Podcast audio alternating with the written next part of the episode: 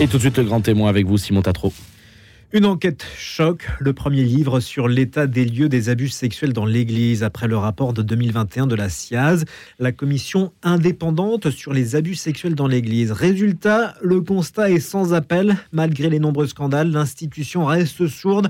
Rien n'a changé. Cette enquête est l'œuvre de Jean-François Laville et Sœur Camille et nous y livrer dans Au sévice de l'Église, paru aux éditions Récamier. Bonjour Jean-François Laville. Bonjour Simon. Alors tout d'abord, j'ai envie de savoir pourquoi cette enquête? Qu'est-ce qui vous a motivé? C'est tout simplement le fruit d'une rencontre. Euh, je tenais à préciser, au départ, je suis complètement agnostique. Et, euh, en fait, c'est euh, un mariage et d'amis. Et, tout simplement, je, rencontre dans la soirée une, sœur qui me, qui me raconte son histoire. Et, elle vient de la communauté Saint-Jean et elle est en, en passe de la quitter. Et, et en fait, je découvre euh, quelque chose qui me qui m'attriste terriblement. Elle, euh, elle, elle fait part des, des, abus. Euh, elle est elle est dégoûtée alors que elle s'est engagée véritablement dans un chemin de, de foi, de croyance. et là, elle, me raconte quelque chose qui, qui, qui, est terrible pour moi parce que je pense euh, comme le disait le pape Paul VI, que euh, jusqu'alors que l'Église est experte en humanité. Et là, euh, j'avoue qu'il y a des humanités, j'allais le dire. Et, je suis révolté, mais révolté comme un citoyen, pas révolté comme un croyant, puisque je ne suis pas. Et, je, et de fil en aiguille, elle me, elle me présente un certain nombre de personnes. Et puis, je vais moi-même faire mon chemin rencontrer euh, euh, d'autres victimes, d'autres communautés que celle de, Saint-Jean, les Béatitudes avec Caroline Pierrot, euh, notamment les fraternités monastiques de Jérusalem avec Anne Mardon. Et, en fait, j'écris un livre là-dessus, à la fois qui est un livre de témoignages, mais qui est aussi un livre de, de constat. Deux ans après euh, ce, rapport de la SIAS, qui est un véritable et courageux examen de, conscience de la part de l'Église. Qu'en a-t-on fait? Qu'en a-t-on fait euh, de ce rapport de la SIAS qui était documenté, scientifique, euh, argumenté? On avait mis des moyens et, voilà. Et au-delà des postures, je m'aperçois qu'en fait, il y a un certain nombre de victimes qui, aujourd'hui, tentent toujours d'être réparées euh, de, crimes dont elles ont été victimes depuis euh, des dizaines d'années parfois.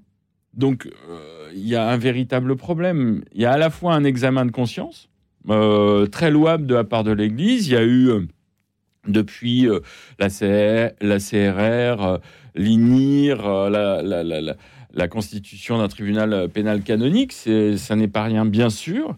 Mais en même temps, il y a des victimes qui me disent qu'elles souffrent toujours autant. Voilà. Cette rencontre, c'est celle avec Sœur Camille. Tout à fait. Racontez-nous qui est Sœur Camille.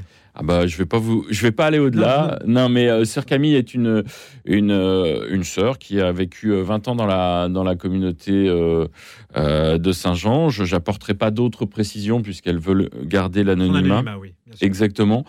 et que c'est extrêmement courageux ce qu'elle ce qu'elle a fait et ce qu'ont fait un certain nombre de d'autres victimes qui témoignent, d'autres parfois à visage euh, euh, parfois sous euh, le sceau de l'anonymat. Mais sœur Camille, elle, elle m'a aidé, moi qui ne connaissais rien, elle m'a donné mon bac de, catholicisme.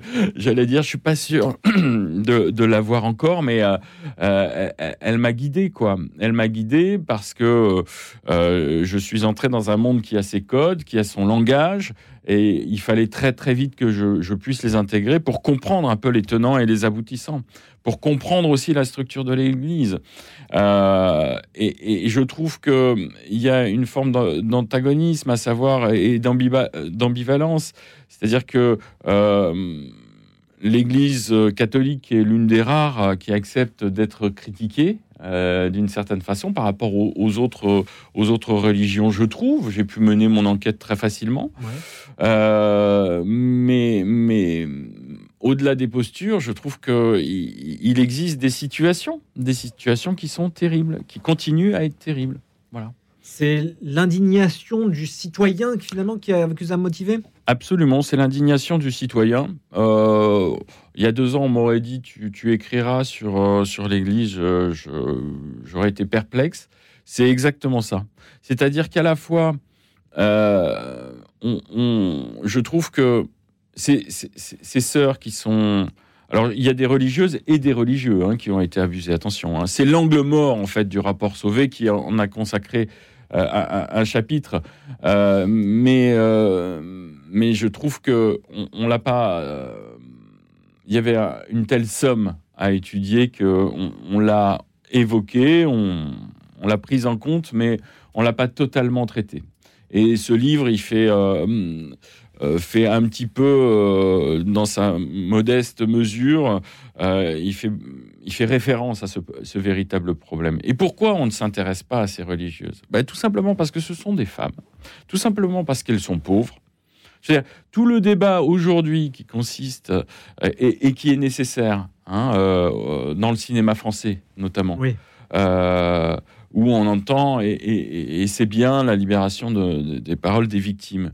Mais là, on n'entend pas la libération de, la parole de ces femmes. On ne les entend pas. Et pourtant, le cri est assourdissant. Et, moi, ça m'indigne. Tout simplement pourquoi? Parce qu'elles sont sans influence. Elles ont, euh, euh, elles ont prêté leur vie à, la fois, à la catholique. Elles sont pauvres, donc euh, vraiment sans aucun intérêt. Et moi, ça me révolte. Ça me révolte. Ça me révolte qu'on continue aujourd'hui, notamment à diffuser, par exemple sur C8, euh, une sorte de télé-réalité, Bienvenue au monastère, voilà, euh, et, et, qui s'en occupe? La communauté Saint-Jean, les béatitudes.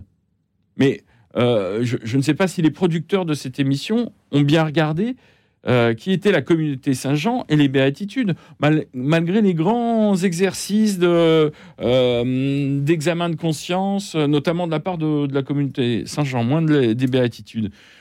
Mais, euh, on voit à travers une, une association qui s'est créée, qui s'appelle Réparer, on voit l'asymétrie de la relation. On voit dans cette, dans cette, dans cette série l'asymétrie des, des, relations et la difficulté euh, que, que, ces personnes victimes ont retrouvé dans le fonctionnement de, de, notamment de la communauté Saint-Jean. C'est exactement ça. Et, et on n'en parle pas. Deux ans après le rapport, un peu plus de deux ans après le rapport de la SIAZ, quand va-t-on bouger? Quand va-t-on? Moi, ça m'indigne. Ça m'indigne, et pourtant je suis un laïc et je suis un citoyen. Mais en même temps, mais en même temps, on dit toujours euh, euh, on sépare la loi de séparation de, l'Église et de l'État de 1905. Mais en même temps, euh, euh, l'État abonde autant que de besoin sur les, caisses de retraite des religieux, de la Cavimac. et c'est de l'argent, c'est l'argent de toute la communauté française. Donc à un moment donné, on peut venir en aide à l'Église, nous les, les civils, les laïcs, mais, euh, mais on se retranche derrière cette fameuse loi, alors que ce sont des Françaises et des Français qui sont abusés, et, depuis des années. Et ça, euh, je vous avoue qu'en tant que citoyen, moi, ça m'indigne. Que fait l'État aussi? Alors, vous avez pointé du doigt l'angle mort du rapport Sauvé. Le rapport de la SIAZ pointe plutôt la criminalité. Là, votre enquête porte donc, vous l'avez dit, sur les religieuses abusées. Exactement. Euh, et, alors, euh, ça n'est pas le, seul trait d'une communauté. C'est différentes communautés. Et, euh, et on voit qu'en fait, le processus est le même. C'est-à-dire que, notamment les fondateurs sur les communautés nouvelles, hein, se posent comme les alter Christus, les autres Christ. Ils sont le, les dieux sur terre. Et là, commence l'emprise. Et derrière, commence l'emprise, qui peut être euh, bien sûr euh, euh, morale, mais très souvent derrière sexuelle, quoi. Et, ça, j'ai découvert les, mêmes processus à travers les âges. Hein. de Michel France Pénaud, j'allais dire, qui est une, personne remarquable, que je salue là, en passant par Anne Mardon, qui est extraordinaire de bravoure et de courage, euh, jusqu'aux aux dernières de, la communauté Saint-Jean, sur, des, sur des, des, choses récentes.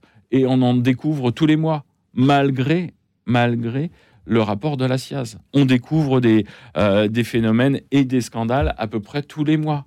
Ça sort. Alors quand, quand va-t-on s'arrêter? Et quand, à un moment donné, l'Église euh, française qui, tente, j'allais dire, de, se démener malgré tout, avec euh, malgré tout, je, le, je, je, qualifie le terme de beaucoup de prudence, euh, mais quand Rome va, prendre en compte ce phénomène qui touche, parce que là, moi, je me suis euh, simplement cantonné à la France, mais euh, on pourrait parler des différents continents, de l'Afrique, de l'Amérique du Sud, hein, l'origine du, du, du, pape. Il y a différents continents qui sont touchés. Et ça, c'est un véritable scandale, et un scandale qui n'est pas que français, qui est mondial. Alors vous avez interrogé Jean-François Laville des victimes, des avocats, des responsables religieux, des associations de victimes. Bien sûr, euh, l'anonymat prime, mais qu'est-ce que vous avez recueilli comme témoignage? Ben, ce sont des témoignages qui, partent toujours du même processus. Hein. c'est ce que je disais tout à l'heure, c'est-à-dire que euh, euh, il y, a, une personne qui euh, se tient devant les victimes comme étant l'incarnation de Dieu sur terre et qui profite de cette position de sachant pour, pour entretenir une asymétrie des, relations. Et à partir de là, c'est souvent le, même processus. C'est d'abord une notion d'autorité, puis d'emprise, et puis après, eh bien, on abuse comme autant que, que, de raison, quoi. Euh, et, c'est le trait commun de tous ces témoignages euh, qui, euh, qui traversent les communautés, qui traversent les âges. Et, et pour le coup, j'ai l'impression qu'au travers des différents témoignages qui existent dans, ce livre, c'est un peu la même chose. C'est d'abord de l'autorité, et puis, et puis derrière des victimes. Alors des victimes euh, je pense aux, sœurs, euh, missionnaires, euh, notamment de Donum Dei. là, j'en ai découvert des sans-papiers, sans travail, sans retraite à 50 ans, qui sont, qui sont quelque part en France et qui n'ont aucun avenir. Des Burkinabés notamment, euh, qui, euh, qui ont été traités comme des esclaves, tout simplement. C'est de l'esclavage moderne. D'ailleurs, euh, d'ailleurs, il y a eu des condamnations à ce titre-là. Alors même s'il y a des appels et même s'il y a des présomptions d'innocence, hein, je vais respecter notre droit français et c'est bien, c'est bien logique de le rappeler. Mais malgré tout, il y a, il y a des personnes qui sont dans, dans, des états de sidération encore quelques années après les faits dont elles ont été victimes. Ah, vous avez parlé du, silence, de la difficulté de, parler. On imagine que c'est difficile de sortir du silence. Ça a été un long travail Oui. Oui, ça a été un long travail. D'abord, j'avais pas ma carte. D'ailleurs, euh, donc il a fallu. Euh, il y a certaines victimes n'ont pas pu parler parce que pour parler, il faut déjà avoir, permettez-moi l'expression, digérer euh, ce qui est arrivé. Bien sûr.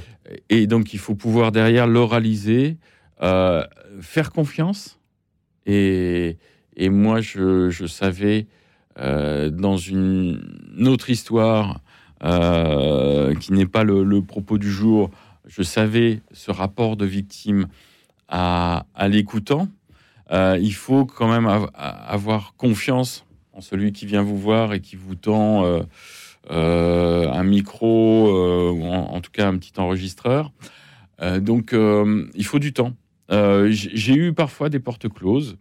Euh, j'ai eu parfois des, refus. J'ai eu parfois des refus et puis euh, finalement on m'a dit oui, je veux témoigner parce que c'est plus fort que moi, parce que c'est plus fort que ma, situation à moi. C'était notamment le cas d'Anne Mardon qui au début m'a opposé un, refus définitif et, pourtant je trouvais que son, témoignage devait figurer dans le livre parce que elle, euh, j'allais dire que elle a subi euh, toutes les horreurs et toutes euh, les, défiances, les déviances de, l'Église.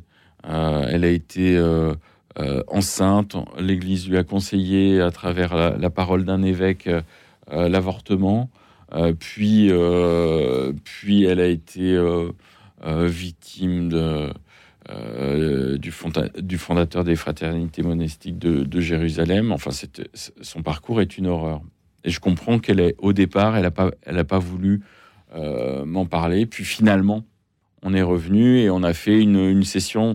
Généralement, ce que j'ai fait, euh, le sens de mon travail, ça a été euh, bah, généralement une heure euh, de, de, témoignage, parfois une autre heure, suivant les témoignages. Et puis, j'en extrayais ce que je trouvais important à dire et je, le renvoyais aux, personnes pour validation, pour, pour amendement, pour rectification. et c'est donc des textes qu'elles assument toutes ces victimes. C'est pas euh, le fruit de ma simple écoute, parce que entre l'écoute orale et puis euh, lorsqu'on s'aperçoit sur, euh, sur l'écrit la, la, portée des mots, parfois on est effrayé soi-même par son propre témoignage. Donc il a fallu ce travail-là, il a duré neuf mois à peu près. avec des allers-retours entre, entre les différents textes. Mais ils sont tous, j'ai la fierté de le dire, tous assumés et toutes les victimes se sont reconnues à travers leur, leur témoignage, ce qui est pour moi euh, véritablement une, la réussite de ce, de ce livre. Est-ce que le rapport de la SIAZ a permis une libération de la parole chez les religieuses? Tout à l'heure, vous avez dit pas forcément, non Pas forcément. Euh, pourquoi? Parce que tout simplement, elles sont encore dans le, système de leur communauté. Et que euh, parfois dans, la communauté, et notamment à Saint-Jean, certaines et certains se sont construits avec, euh, avec les croyances que leur ont livré les fondateurs, enfin le fondateur et ses disciples, on va dire. Bon. donc, c'était pas forcément, c'est pas forcément évident de, de sortir quelque chose de, de cette histoire et, la SIAS, bien sûr, a, changé beaucoup de choses et on peut, euh, à travers différents canaux, euh, contacter euh, les, différentes commissions et organismes pour, pour une réparation et une reconnaissance. Mais malgré tout, il reste la peur du gendarme, entre guillemets, qui est immanent, qui est au-dessus de soi. et il y, a encore des réflexes qui demeurent. Et donc, je le vois sur la, notamment sur la communauté Saint-Jean, il y a un certain nombre de, personnes qui euh, sont en voie de partir ou, euh, ou, de, ou de, en tout cas pas de, pas de, rester ou, qui sont sortis. Mais, mais c'est toujours très difficile parce que pendant 20 ans, on s'est construit dans, dans, un monde, dans, dans une micro-société. Et c'est très difficile de la quitter parce qu'on a un rapport à la foi. Dans les victimes que j'ai interviewées, il y en a qu'une qui a perdu la foi. Les autres conservent la foi. C'est pas, c'est l'institution qui est en cause. C'est pas tant le, le, rapport à la, à, à, la croyance, à la religion. Et, euh, et, donc, euh, c'est euh, c'est vraiment un, un, chemin qui est fait là, qui, qui est un chemin parsemé de, de douleur. Et je trouve que la douleur, elle continue à être exposée tant que l'institution ne réagit pas fermement et ne prend pas en compte la personne dans, son, dans toute sa dimension. Mais c'est quand même fou. L'Église est vecteur d'amour et pourtant c'est violence. C'est violence. C'est vraiment euh, au sévice de l'Église. C'est exactement ça. Euh, et c'est terrible ça. C'est ça qui, déclenche mon, mon envie d'enquêter et de voir et de comprendre. Parce que moi, je, euh, comme tout à chacun, je me disais que l'Église était euh, forcément, euh, même si je n'étais pas croyant, était forcément vecteur de d'amour. Mais l'amour, il est, déviant parfois. Et parfois, comme dans toute société, ben, ça entraîne des abus. Donc l'Église n'échappe pas à cette, cette règle-là, malheureusement, alors qu'il y a tout un discours et toute une posture. Euh, et, c'est toute l'ambiguïté de, cet engagement. Il y a des gens qui sont, que j'ai rencontrés qui sont formidables et formidables euh, euh, d'intention, mais qui, se, qui, se, qui tentent de se débattre dans, dans quelque chose qui n'est pas réglé encore. Ah, les, témoignages sont, glaçants. Est-ce que par votre enquête, vous arrivez à voir comment on est arrivé à ces déviances? Comment on est arrivé là? On arrive dans ces déviances d'abord parce que euh, on a, d'une façon ou d'une autre, euh, l'imprimature des différentes strates de l'Église. Euh, si on reprend l'histoire de, Saint Jean, Marie-Dominique Philippe était reçue par le pape par Jean-Paul II. Il n'y avait pas de sur la photo de euh, les, jeunes sœurs, elles pouvaient, euh, leur famille euh, pouvait voir le fondateur avec Jean-Paul II et puis avec les sœurs à côté sur une photographie. C'est rassurant pour les familles. Ben non, c'est pas rassurant. C'est glaçant. Donc ça veut dire quoi? Ça veut dire que, notamment, François, il n'y a, pas très longtemps, à saluer euh, l'action des béatitudes. Mais les béatitudes, même civilement, on le sait, ont été condamnées. Donc, il y a un véritable problème à ce niveau-là. Donc, l'institution, elle a couvert, et c'est ce que dit le rapport Sauvé, elle a couvert, et, même dans la, dans la façon euh, de la déviance, euh, elle a instauré aussi ça.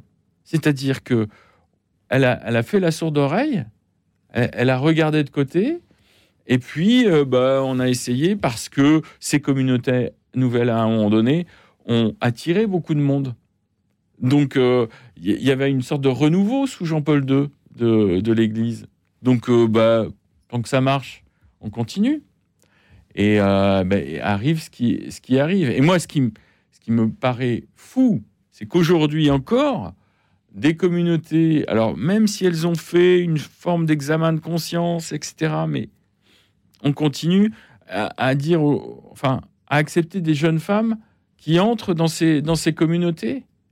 C'est très dangereux. C'est très dangereux. Et je le dis aux parents, euh, il faut faire très attention. Il faut bien se renseigner sur, euh, ces communautés-là, quoi. Et pas auprès des communautés, hein, attention. Mais c'est vrai que, euh, en même temps, je parle de Saint-Jean, je, pourrais parler d'autres communautés. C'est il y a, et notamment sur les communautés nouvelles, il y a un certain nombre de problèmes. Peut-être pas toutes, mais il y a un certain nombre de problèmes. Au-delà de votre enquête, Jean-François Laville, euh, aujourd'hui, quelle, vision vous avez de l'Église? Ah, euh, bah, d'abord, d'abord des gens que j'ai rencontrés qui sont exceptionnels, exceptionnels